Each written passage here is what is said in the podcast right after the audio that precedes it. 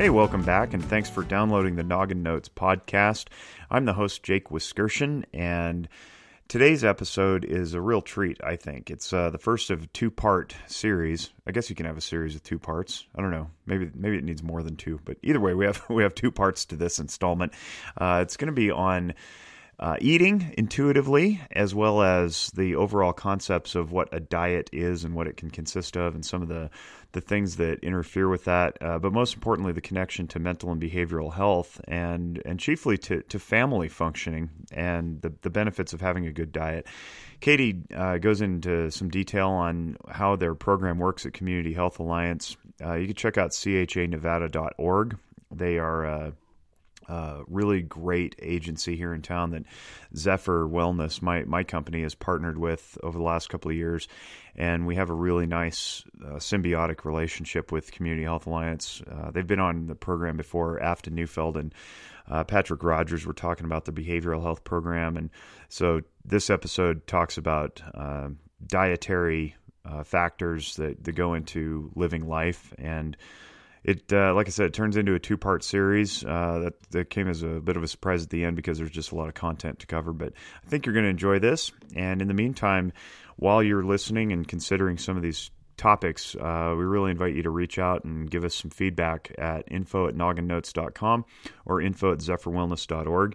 That's how we get a lot of ideas for these podcasts is people just text me or shoot me an email and say, hey, what about, you know, this and such? And, you know, this would be a good podcast topic. Would you cover it? So this uh, this popped up during the course of a meeting that we had, and I said, you know what, I need to get you on to Noggin Notes because I think people need to hear this kind of messaging. So, without further delay, here is Katie Damon from Community Health Alliance uh, talking to me about eating intuitively and listening to to your own body, and also helping to guide your family through good nutritional decision making. Enjoy. So today on Noggin Notes, we have a nice treat. We have Katie Damon from Community Health Alliance. Uh, she's going to talk about dietitian stuff because that's what she is as a profession, uh, as a professional, I should say. Uh, you are a dietitian. Hello, Katie. Hi.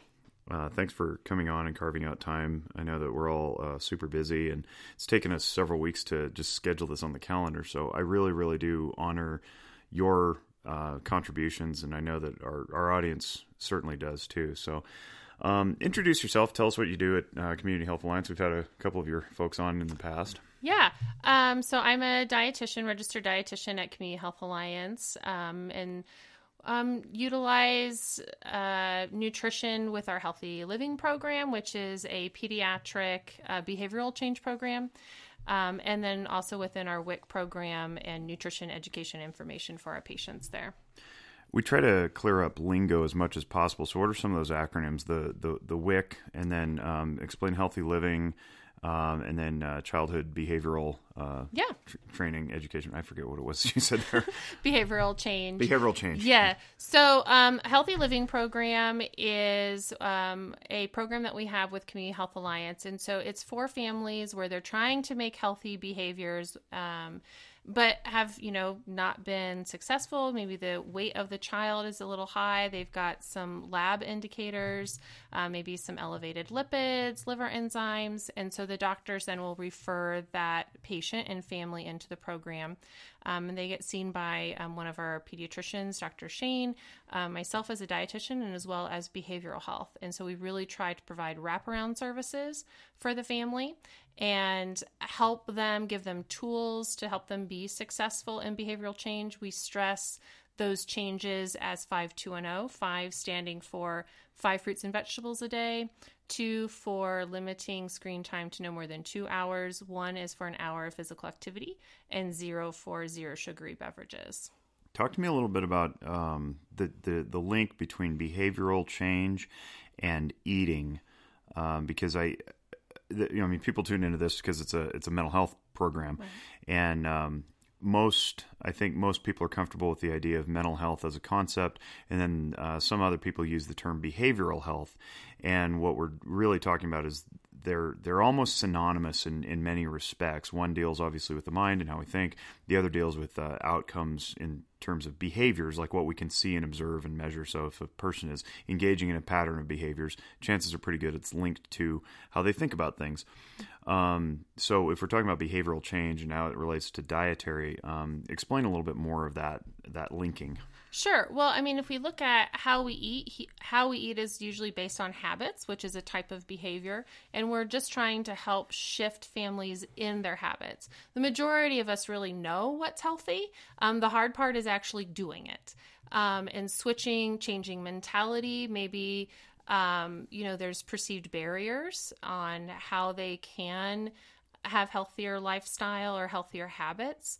Um, and so we're when we talk about behavioral change, we're helping them kind of shift and change those habits that they're having that stem around um, not just eating, but other lifestyle behaviors like activity, um, sedentary um, life, um, making sure they're being active. That's a cool program. And I'm I'm a little bit familiar with it because uh, we've had ongoing conversations with uh, between Zephyr Wellness and, and your folks to to try to maybe integrate that in the coming months and years.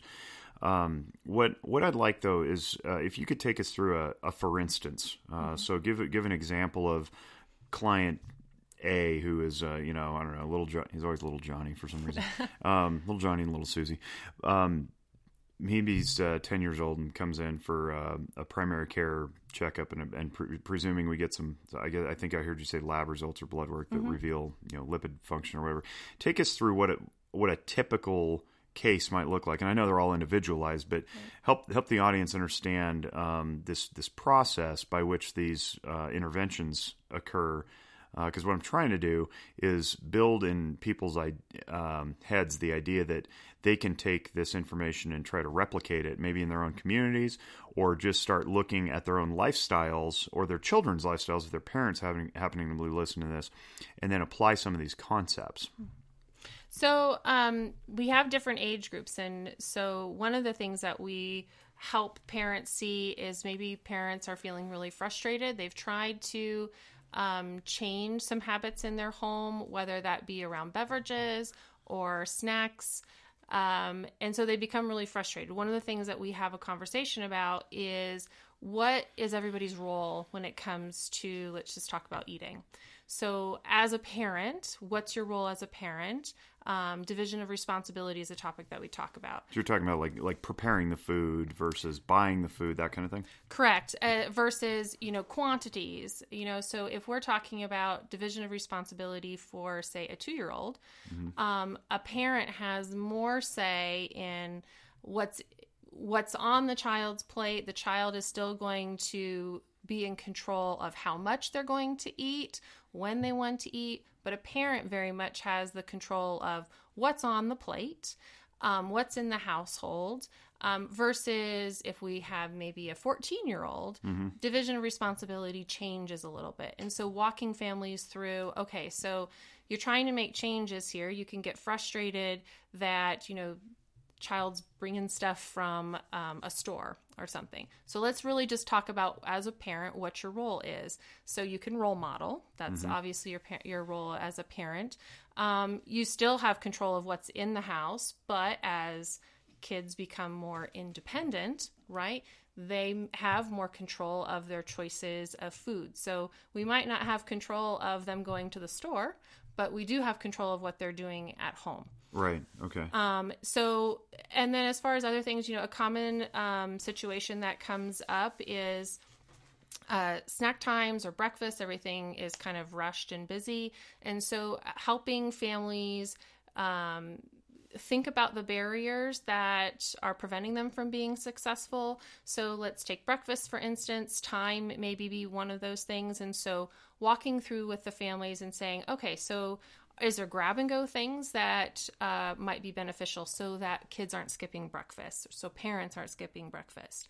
Um, could we do some meal prep on sunday so that there are those grab and go things so that there's not um, extra time being spent in the morning? Because the reality of it is when it comes to morning everyone's trying to get right. the most sleep possible and and smart grab and go things too, right. like you know apples and protein bars, not uh, bags of chips. Uh, Correct. Kind of Correct. I want to go back to the the two year old having control because I think that's a concept that I've encountered multiple times in the past, certainly in my own work, but also through the the work of my students and my interns and and so forth, where parents will actually say um, it's so hard to get him to eat, or uh, when my kid throws a fit, I I just you know I just give in, or or or the worst one that this is judgmental of me that I, that I hear is um, he'll only eat fill in the blank uh, you know, he'll only eat grapes or he'll only eat chicken nuggets or whatever. And um, and I I have a two year he's almost two, and I have an almost four year old. Um, free and free quarters if you ask him.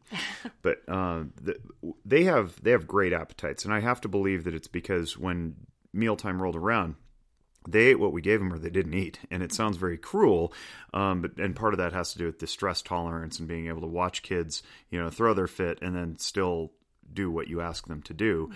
Um, and that and there's a that's a whole different topic of you know helping to people to parent through their distress tolerance. But um, the idea that that the parents are in charge of the meals, I think, could be somewhat foreign and or uh, shocking to, to parents who fall into some of the camps that I mentioned earlier, where they they don't know how to hold that line and say, no, this is what we're eating in our home, versus perhaps uh, what you may encounter some some in your line of work where uh, parents are giving the wrong foods, perhaps. So, uh, are you?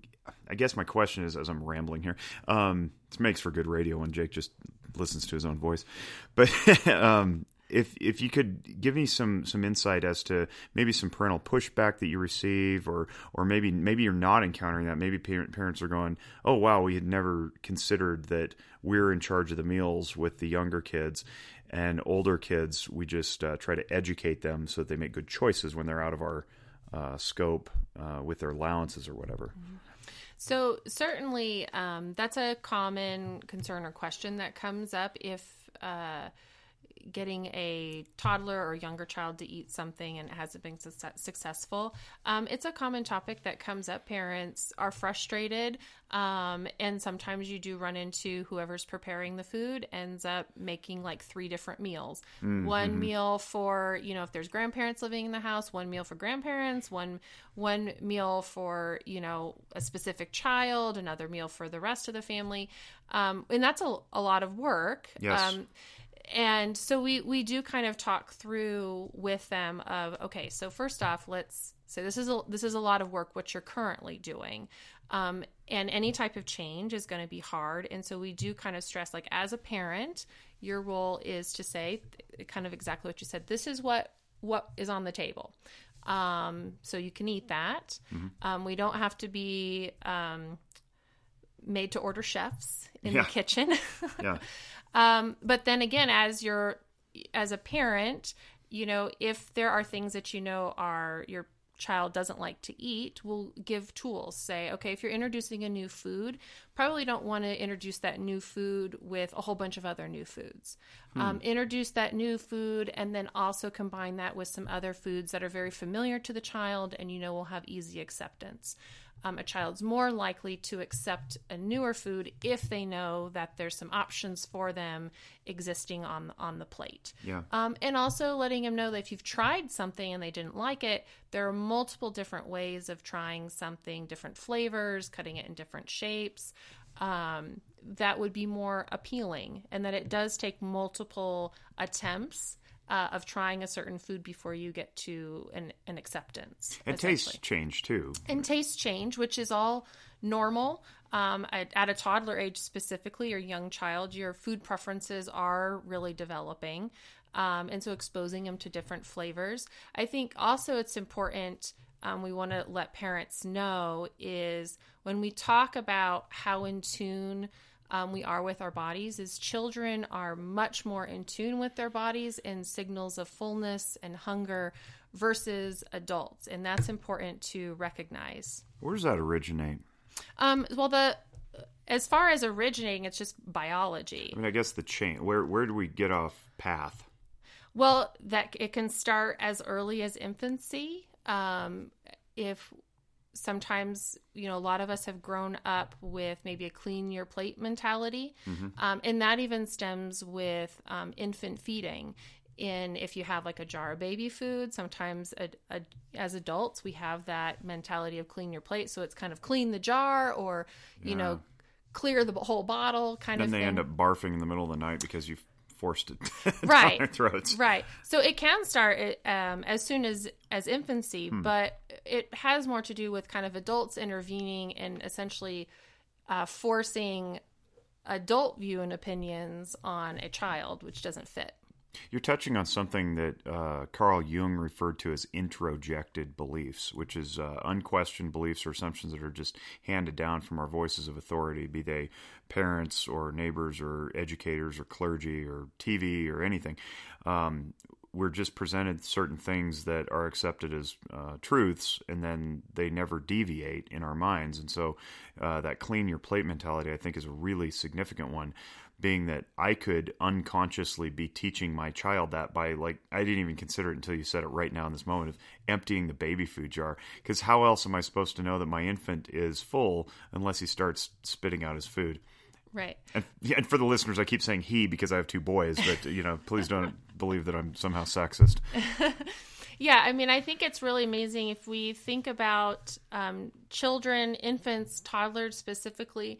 They are so in tune with their body's signals for hunger and fullness, um, and we need to respect that and and probably take a lesson as an adult. no kidding Yeah. no kidding as I'm pinching more than an inch around my own belly right now So, um, but that's when we kind of start talking about intuitive eating Mm-hmm. um, and that concept. And so, when we think about adults and maybe viewpoints that we've um, grown up with or have kind of in, implanted into our train of thought, um, we're very misguided by our own um, cues of hunger or maybe not really being able to identify what hunger is. Um, and that can lead us down overeating or eating for different reasons.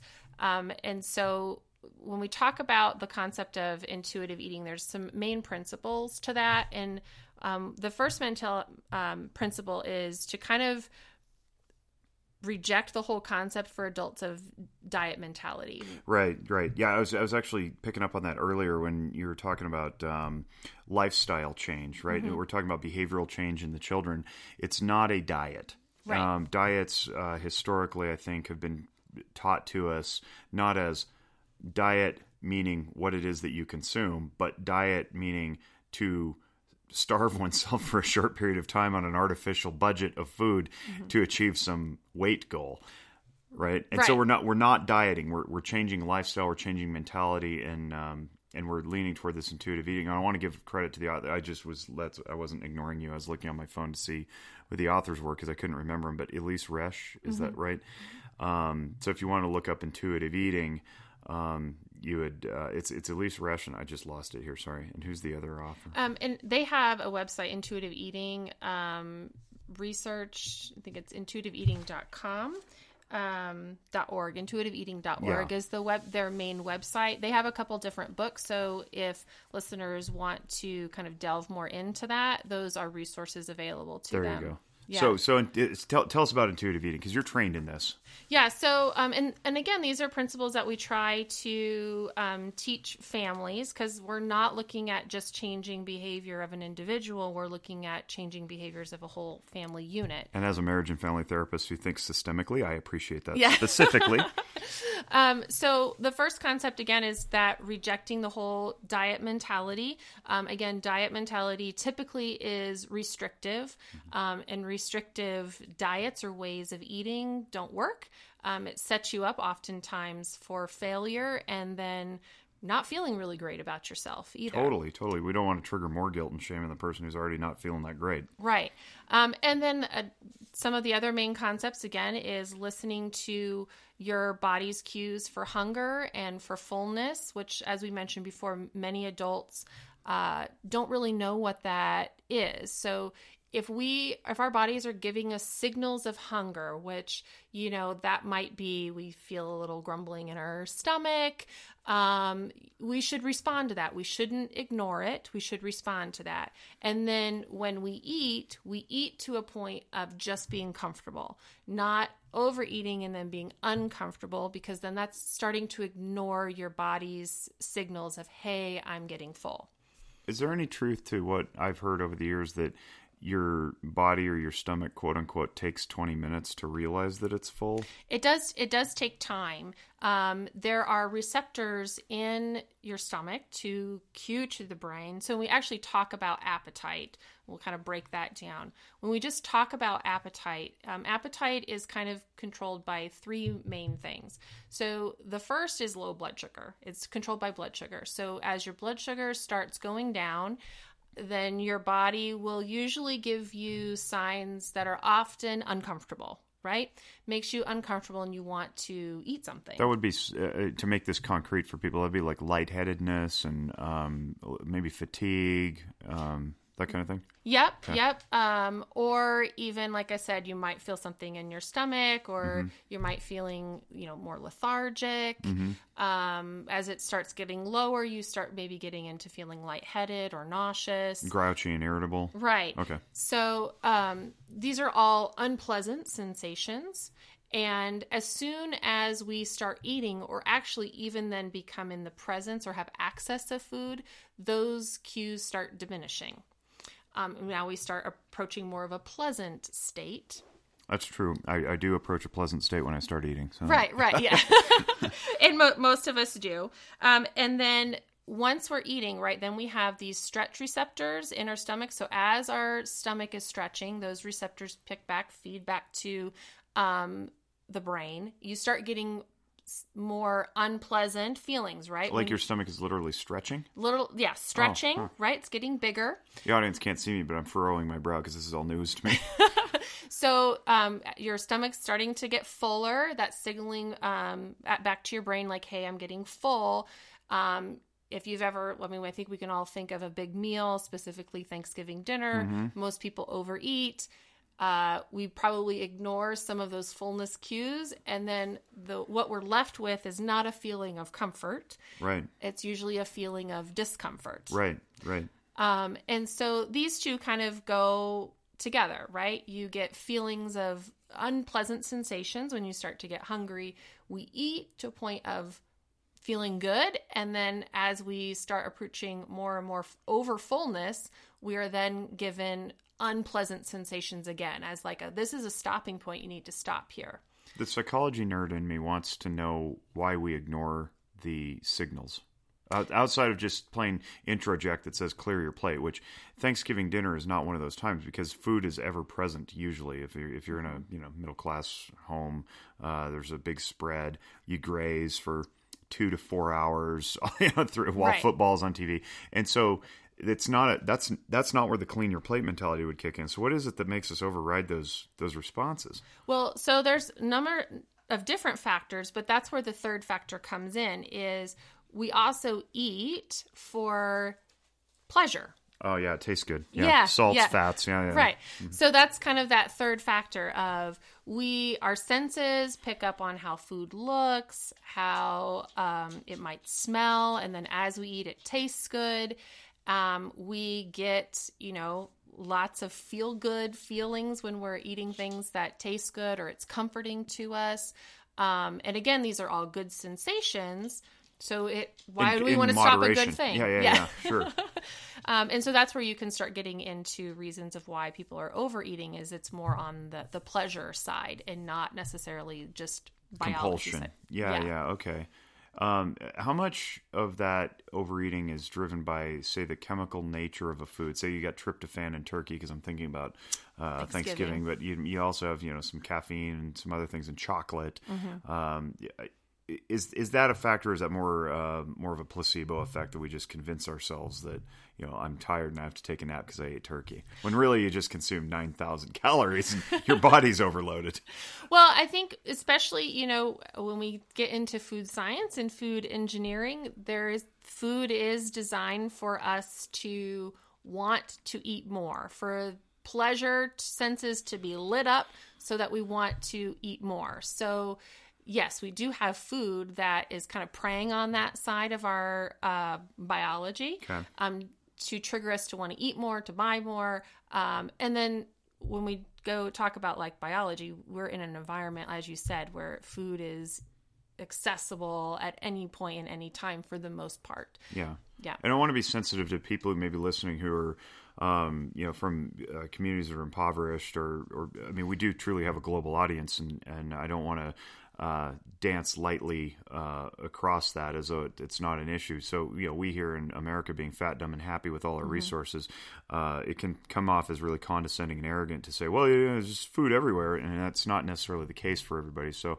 Um, if we can segue a little bit into that, like we've got an obesity problem in America, and, and mm, I would say Western countries globally. I'm starting to pick up on this a little bit more. Articles I've seen out of the UK and stuff um, that the obesity pervades even the impoverished communities, and the the general consensus is that uh, in impoverished communities you get what's cheap and easy, not necessarily what's uh, affordable and um, healthy, but um, you mentioned earlier that there are some some perceived barriers to to accessing healthy food.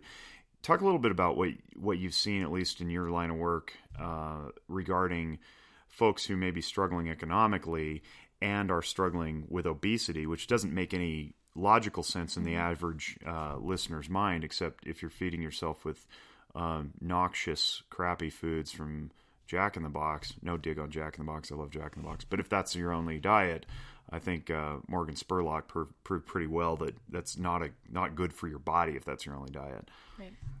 Um, so one of the perceived barriers, when we, especially when we're talking about um, adding more fruits and vegetables, is there's a perception that by buying more fruits and vegetables that that's going to be more costly um, on the budget. So again that's something that we talk about is doesn't have to be fresh. So and it we don't necessarily have to have a freezer or a refrigerator full of fruits and vegetables. So we Right, because keeping this stuff on hand is hard too, especially if you're preparing three meals for fr- three different types of people. You got to keep you know things fresh in the fridge, and that's very tough to, balance that inventory. Right. So we talk about, you know, what what are ways that we can um, still have nutrient dense foods without essentially over, you know, having too high of a grocery budget.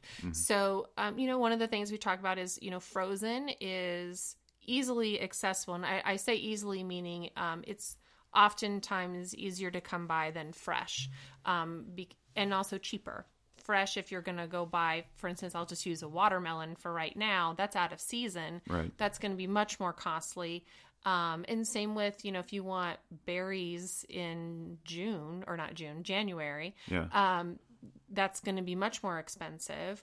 Um, and so we talk about, okay, well, can we do frozen or, you know, we can do canned. Canned is, you can get that at, you know, the 99 cent store. Sure. Um, it might not two be, for a buck, green beans. Yeah, sure, it might not be like in comparison to fresh, maybe not like the ideal, but that's okay. yeah. Um, so we really try to meet families where they're at. And again, when we talk about, you know, as I said, like the ideal, well, not we're not trying to get families to an ideal. We're just trying to make steps. So they're not eating Funyuns when they walked in because I, I love the Dollar Tree and I Yeah. and I shop there regularly and always have. Um, but there's a temptation to go down the candy and cracker aisle instead of the the canned goods aisle. And now they even have freezer sections in the Dollar Tree, so you can get some reasonably decent frozen stuff. Um, you don't have to have a Costco membership and buy ten pounds of raspberries for forty dollars or whatever they charge. Um, you can go get you know a dollar sized bag and and still be pretty pretty uh, pretty healthy. Um, but how do you how do you shift the mentality away from the the junk food, which is so tantalizing and tempting? I mean, who doesn't like a good package of Takis, you know, da- da- dancing across their tongue? Sure. Well, that's where we talk about environment, right? So um, if you have those things uh, readily available and easily accessible in a household, then certainly, yeah, it's hard to make the choice between Takis and carrots, mm-hmm, right? Mm-hmm. Um, because there aren't any Takis. No, um, and you know, like I said, one of the reasons for appetite is that pleasure sensor. You know, so Takis look good. We know that they taste good, and if I have that option versus carrots, I'm probably going to choose which one I think is going to be more pleasurable. Mm-hmm. So that's when we talk about okay, we have to put some sort of control in the environment. So if you're having trouble, if you know an individual or a child eats you know Takis three times a day, then let's not make that easily accessible. Let's make some other healthier options more easily accessible. So that's speaking straight to the parental control over what's available in the cupboards. Correct. And I would imagine that if you're having this conversation with parents who have kids who are over the age of four, um, making that change could incur some some blowback from the children. Mm-hmm. So, do you or does somebody from the behavioral health counseling department work with the parents on being able to to fortify those those boundaries that they set and being able to again to- tolerate the kids in their distress and say no, we're we're going to be like the Berenstain Bears, and we're going to get rid of the junk food. and how many copies do you give out of that book? it's a good book. I remember that book yeah. from when I was little. Um, but yes, so that's where you know we work together as a as a team and let them know, like again, change is not easy. And so, okay, so the first time you do this, this is probably not just going to go over smoothly like a piece of cake. Mm. Um, but we also not talk- cake. Cake's not healthy. Like, right. Um, like a piece of carrot. carrot cake. Carrot cake. yeah, still not so healthy. But um, um, anyways, but you know, we might have behavioral health and we talk about like, hey, we talked about this specific issue.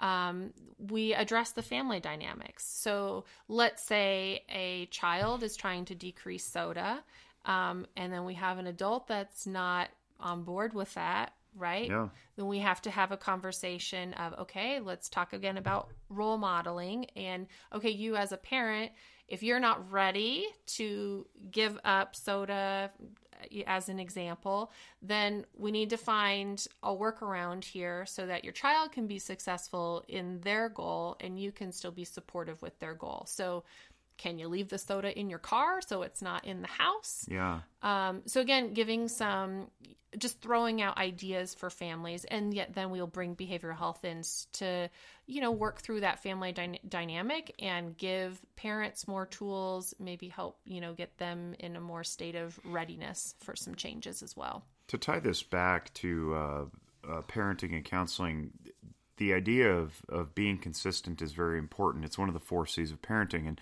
um, consistency breeds credibility so if you don't have consistency, your your kids are less likely to listen to you. Mm-hmm. Um, that's why if you can't give up the soda altogether, you want to at least make the presentation that you're giving it up. If um, ideally, we'd want consistency and authenticity. So you say, "Look, kids, I'm I'm doing this, and so can you."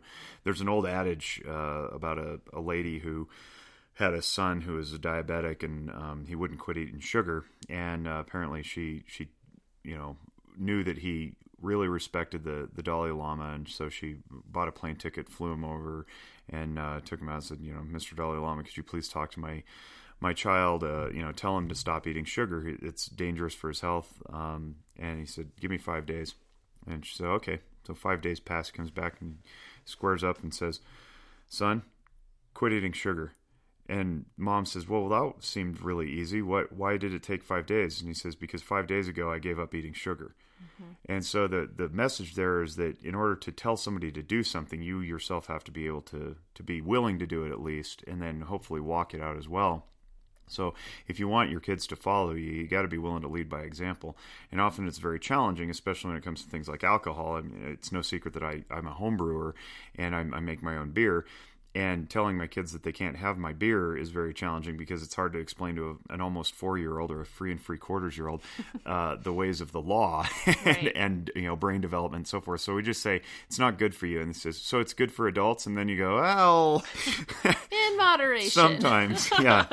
Uh, you keep asking me those questions, and I'm gonna have to keep drinking more. Yeah. No, um, but uh, it, it's it speaks to that point that the parents have to be courageous enough to uh, undergo the change themselves if they want to see the change ripple throughout their families. Mm-hmm. Um, how receptive are people to the the medical knowledge that you know maybe they don't they didn't know it before or maybe they knew it and were ignoring it when you say uh, look you know consumption of this type of food you know is bad for you versus consumption of this other type of food is good for you talk to me a little bit about that and how you, you just present the, the science and the and Dr. Uh, Shane is there and he um, almost said Dr. Steve his first name. Steve Shane Yeah. yeah but Dr. Shane's there and he's like I'm the doctor I have knowledge and um, like do people respond to that or do they need other types of motivation too Well, I think certainly like with with lab indicators, if labs come back and they're elevated um, for parents and and even for the children when those labs are discussed, sometimes that can be very scary for them. oh okay Um, and you know, we we talk through it. Um, you know the reasons why we're making the changes, but we also, when we talk about those labs, we I think fear is never a good way reason to make changes, um, and so not to use scare tactics, but to just let them know of, um, you know, these are changes that are going to make improvements inside your body, um, and also we really stress of you. We're not necessarily in this program for everyone to lose weight. It's not a weight loss program. This is a behavioral change program. And the idea of by making these healthier changes, it's making the insides healthier. I don't necessarily am so concerned about what it's looking like on the outside. on the scale or whatever Correct. Yeah, I'm more concerned about what these what's going on inside the body, and that's what these changes are are meant to help improve and to help them have a better quality of life later on. I know you have legitimate credentials as Yeah. a as a dietitian and, and you're a lactation consultant too correct Yes. Um, and Community Health Alliance is very legitimate. But what just came out of your mouth can sound like heresy to a lot of people. That uh, that weight doesn't matter. I don't want to. Say, I want to say that loosely, like, but it's almost like grades in middle school don't really matter. Grades in high school matter if you want to go into college, but grades in middle school really don't matter. And that sounds like heresy to a lot of educators Um, when you say that to people and you say i just want your your insides looking better by our lab results and i want you feeling better as you know described by how you ever the person describes it. That can be a really tough sell for people who are so used to you know in a culture like ours where we're driven by outcomes and evidence and seeing things that we can see and touch and measure and, and feel. Simply watching one's lipid panel improve doesn't feel like a victory. So how do you how do you how do you sell that? How do you sell the intangible? Right. Um, well, for some patients, it's actually more of a relief um, to know that there's not as much stress and pressure around around the weight. Again, Fascinating. Okay. when again when we go kind of talk about rejecting and when it talks about intuitive eating and rejecting the whole diet culture and diet mentality, um, there's people sometimes might come into the program and have a preconceived notion of what we're trying to get out of them. Uh-huh. So You they're a little resistant right from the start. Potentially, right. You know, of there's an expectation maybe that I have to fit into a certain ideal or that I have to fit into a you know, what does healthy look like? And that's a good question to ask. You know, and we oftentimes will ask that question of, you know, sometimes they'll say, "Oh, I just want to be healthier." Well, what does that look like to you? Because for each person that's different. Um if they're not sleeping and they're having trouble sleeping, like we're gonna address that. That's a health issue. Yeah, Exactly. absolutely it is. Yeah. Um, and I think it's we try to then point out some of those changes that maybe they're not noticing. For instance, you know, they I've had patients where they're trying to increase their activity and we have a conversation of it was really hard and challenging and then the next time they're talking and I went, "Oh, so you're walking, they're walking, uh, you know, maybe an extra half mile or they're not breathing as heavily as they once were. So pointing out those changes so that they can actually it makes it feel more tangible Yeah, yeah, versus yeah. you know they're maybe not seeing a number on a scale Right. change But, but, historically, they could look back, and go, "You're right. I did walk four times last week versus Right. the zero I was walking a month ago. That's an improvement." right correct or you know I, f- I don't feel as tired throughout the day as i used to so having conversations and trying to point those things out with them um, and again reframing the program and letting them know like there's not a specific ideal that we're hoping to shoot everyone towards as far as like what they're supposed to look like right? We are really just wanting people to have better quality of life um, for you know like i said we care more about like the insides than necessarily what's happening externally. Um, and you know for some people there a lot of times the questions come up. They, they want to know like specific foods like do i eat this? Do i not Right, eat right. that? Um, and so having conversations of you know again this isn't a restriction um, diet uh, and again that's can be very liberating for for people um, there's not necessarily an ideal way of eating. We're not trying to get everyone to eat exactly the the same way or the same things. Um, and you know because we have to take into considerations people's food preferences their cultural uh, beliefs and cultural lifestyle. Um, we also have to take into consideration access, um, accessibility to certain foods as well. Is the food pyramid gone? It is it's a plate now Uh, but I mean, it, despite re- regardless of the graphic, Yeah. whether it's the square or the pyramid or the or the plate, like is the concept of those portions per um, type of food is is that kind of just done like with? Well, I'm speaking specifically to intuitive eating. Do we do away with that, or is it still a good guideline? Um, well, we certainly encourage people to eat more, you know, fruits and vegetables. Um, when we talk about like what do we put on our plate, um, you know, making sure that the plate is more half of it is fruits and vegetables. Um, but as far as you know, okay, well, what types of fruits and vegetables, especially with fruits, we get a lot of like, is banana okay to eat? Um, yes, banana's fine to to eat. It's a Okay. fruit. Yeah, yeah, yeah.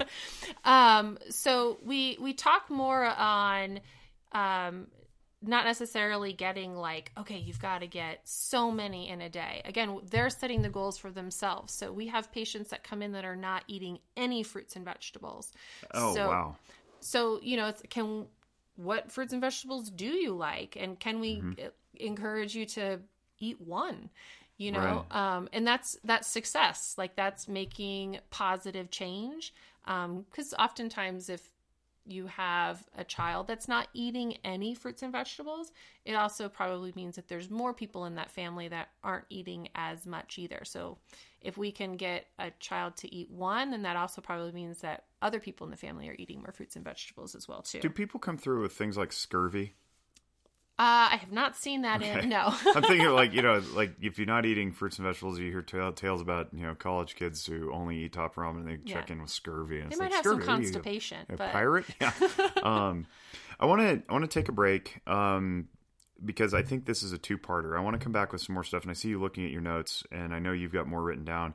Um, we're I mean we're we're on 40 minutes now, and that's a that's a good podcast. I think as most people uh, would would go by. So I'm going to make this. I'm just going to turn this into part one, and then uh, part two will come back, and I want to talk about some other things like uh, the the fad diets. And I don't know if you want to call them diets, but they're maybe they're lifestyle choices. Uh, everything from vegan to Atkins to paleo and all that stuff, and also eating disorders. I want to touch on that, but that's I think that's we're going to Oh, leave yeah, that for next week. it's a lot of topics. Yeah. It is, well, it is. We could probably talk for the rest of the Yeah. afternoon, but um, thanks for the listening to the listening audience for listening. Uh, we're gonna bring you part two as I'm just shifting on the fly here because there's so much content and I don't want to just load it up uh, in one uh, session. So we'll come back with part two next week. In the meantime, if you want to reach out to us, uh, info at nogginnotes.com, info at zephyrwellness.org is how you can do that. Float us uh, new ideas, uh, questions you may have rolling around in your head, and we can try to answer them the best we can in a future episode. Um, thanks to Katie Damon. And uh, if you never tune back in, Community Health Alliance is uh, who sent her over here. But if you do tune back in, you'll hear her on the next episode of part two of our uh, intuitive eating and diet. Uh, I don't know what we're going to call this thing, but diet, diet, uh, dietitianing. So. Thanks, everybody. And on behalf of the Noggin Notes team and the Zephyr Wellness crew, we wish you all great mental wellness. See you in part two.